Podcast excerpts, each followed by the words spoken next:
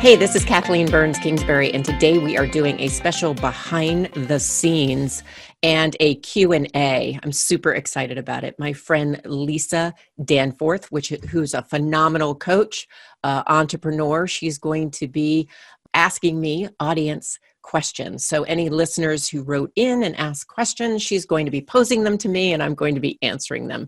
So, she's going to join us in a few minutes, but I just wanted to let you know what was going to be happening and I'm super excited about it.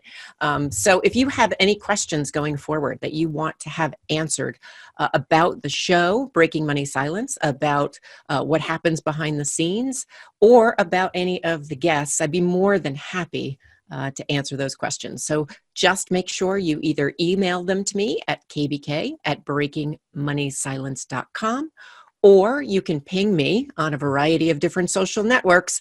Uh, you can ping me on Twitter, which is probably the best, at KBK Speaks, Instagram at, I believe it's at Kathleen Burns Kingsbury, and LinkedIn, my full name as well, Kathleen Burns Kingsbury.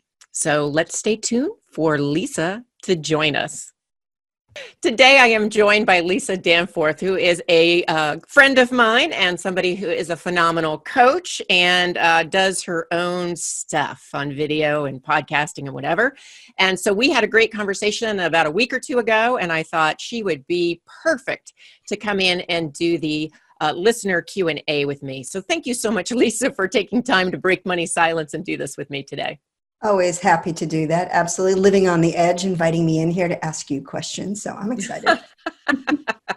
well, I knew we would have a good time answering. So show everybody your shirt because that's great team spirit. Breaking Money Silence t shirt. Very nice. I give them to guests. Lisa, oh, yeah, the back is where it's all about. Uh, give them to guests, and uh, I'm going to do a shameless plug. They're also for sale on my website. there we go. There it is. So, Lisa, tell me what the first question is because I am just excited to hear what people are thinking about this podcast and what they want to know. I love it. Thank you so much for letting me do this because this is definitely going to be fun. So, Annie writes If I'm better at the finances and paying bills than my spouse, how do I get him more involved without causing conflict? He usually just says, You're better at it than me. And when I ask him to take time to discuss this issue with me, my advice is for Annie to um, get curious about what's going on with her partner. So, uh, often what we want to do, Lisa, is we really want to just get the other person to see our way and to do it the way we want them to do it. And so, instead of getting into problem solving mode, I say take a step back, get curious about what is going on for your partner. Um, and this happens a lot. Couples divide and conquer. There's usually one that's more either interested in finance or skilled in finance. So this isn't that uncommon, but it, it can be difficult. And so I would be curious about um, things like you know, when you were single, how did you pay your bills? How did you manage your finances? Um, when you were growing up, how did your parents um, split the bills or make financial decisions? And what do you think it would be like if I no longer was capable of doing this task for our family? I think that's an interesting question to kind of get into, uh, you know, what their plan is or getting them to start to think about what that plan might be. Now, you don't want to ask all these questions at once because that will scare the living bejeebies out of them. Uh, however, you can ask them and just kind of take that data for information. Uh, and eventually, you want to get to a spot where you can actually say to your partner, What are you willing to do to help me out in this area? And give them a couple of options, or even more importantly, have them come up with what they're comfortable with. Because if you can get them to buy into something, whether it's meeting, you know, once a month for 15 minutes about finance, maybe it's, um, maybe your per, you know the person in your life loves spreadsheets so it's having him or her do a spreadsheet no crazy uh, whatever it might be if it's their idea about how they want to participate that would be best um, because often people that are delegating and avoiding finance there's a lot of emotion there so it's kind of chipping away at it slowly um, the last thing i want to say is conflict isn't bad a good conflict actually leads to uh, a meaningful conversation and mutual understanding so uh, you don't have to duke it out, but you do have to start to understand where the other person's coming from. Right. We're on to Teddy.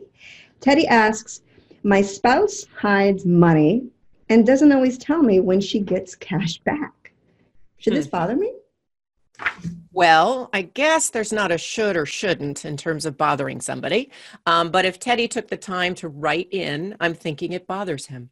Uh, so, with that said, I think one of the things that couples need to talk about is when do we share what our financial decisions, our financial windfalls, and when are we going to keep it private?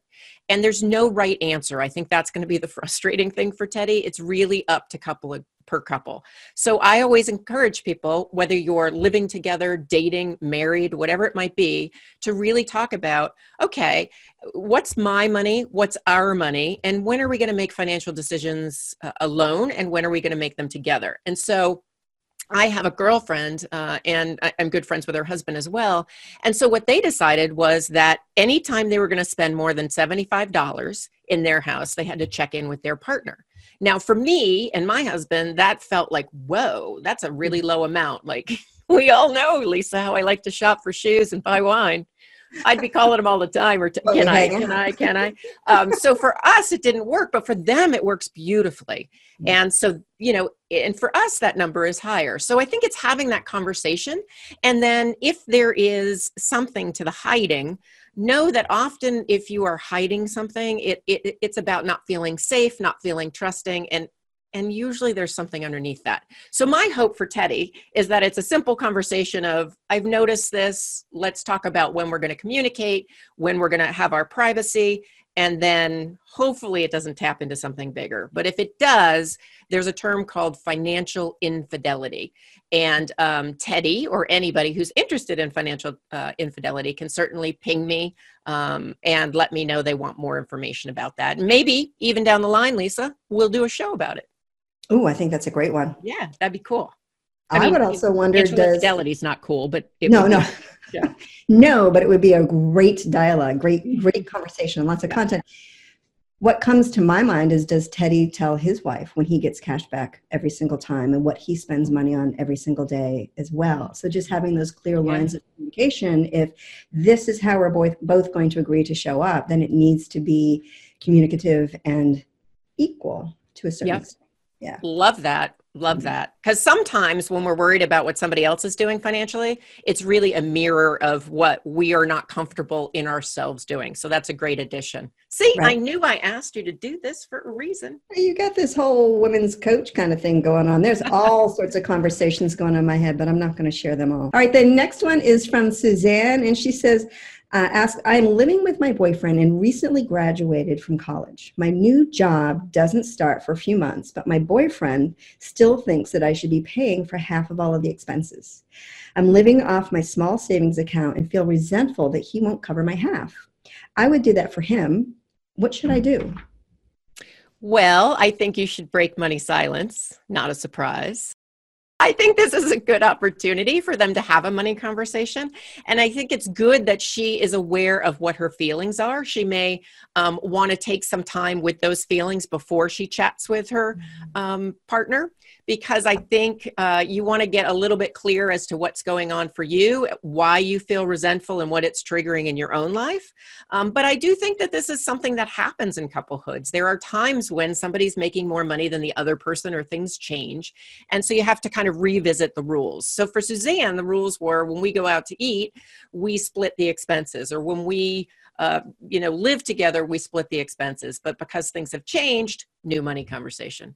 So I would be curious, and to steal your term, Lisa, compassionately curious. Love that. Compassionately curious about his philosophy. Like, what's your rationale for thinking the way you're thinking? Help me understand where you're coming from. So, it's not about proving your case, it's about getting into the other person's shoes and understanding their situation and perspective. I mean, to give this person the benefit of the doubt, they may not have even really thought about it much, just thought, well, we always do this, so let's keep doing it. Um, then the second thing is to really think about together what's the arrangement going to be.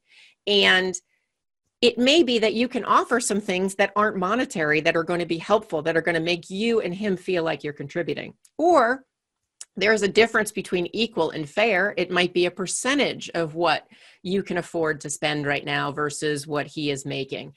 The outcome is less important than the conversation. And I think these are the things that couples talk through and figure out and often are things that either bring you closer together or you realize, wow, we have a different value system.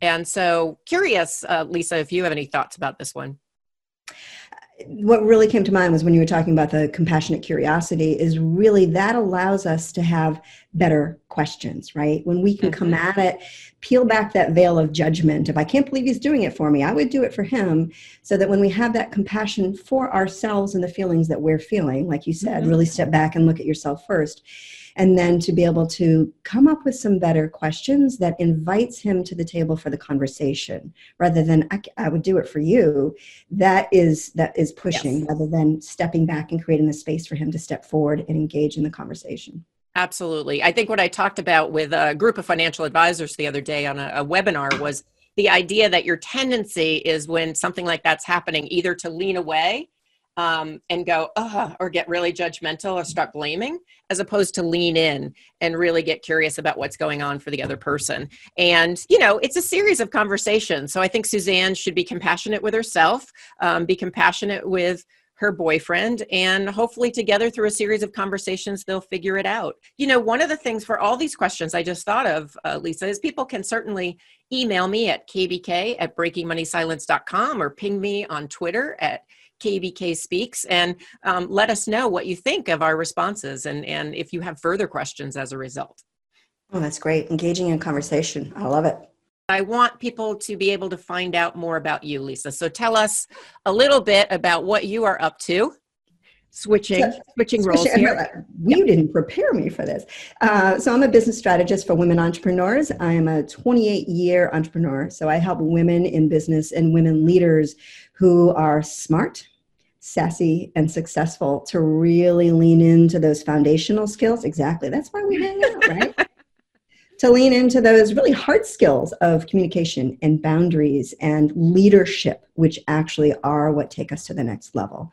So I have a great time working predominantly with women. I've had a few men uh, clients, but they're almost all women because it's a lot of communication issues like the double bind for women women are either perceived as warm or competent, but rarely both. So we're either the ball busting bitch or we're too submissive for management material. So. And what's your website? It's lisadanforth.com. Nice and easy. Excellent. Let's end this question section and the behind the scenes with Lisa Danforth. We'll see you in a little bit, Lisa.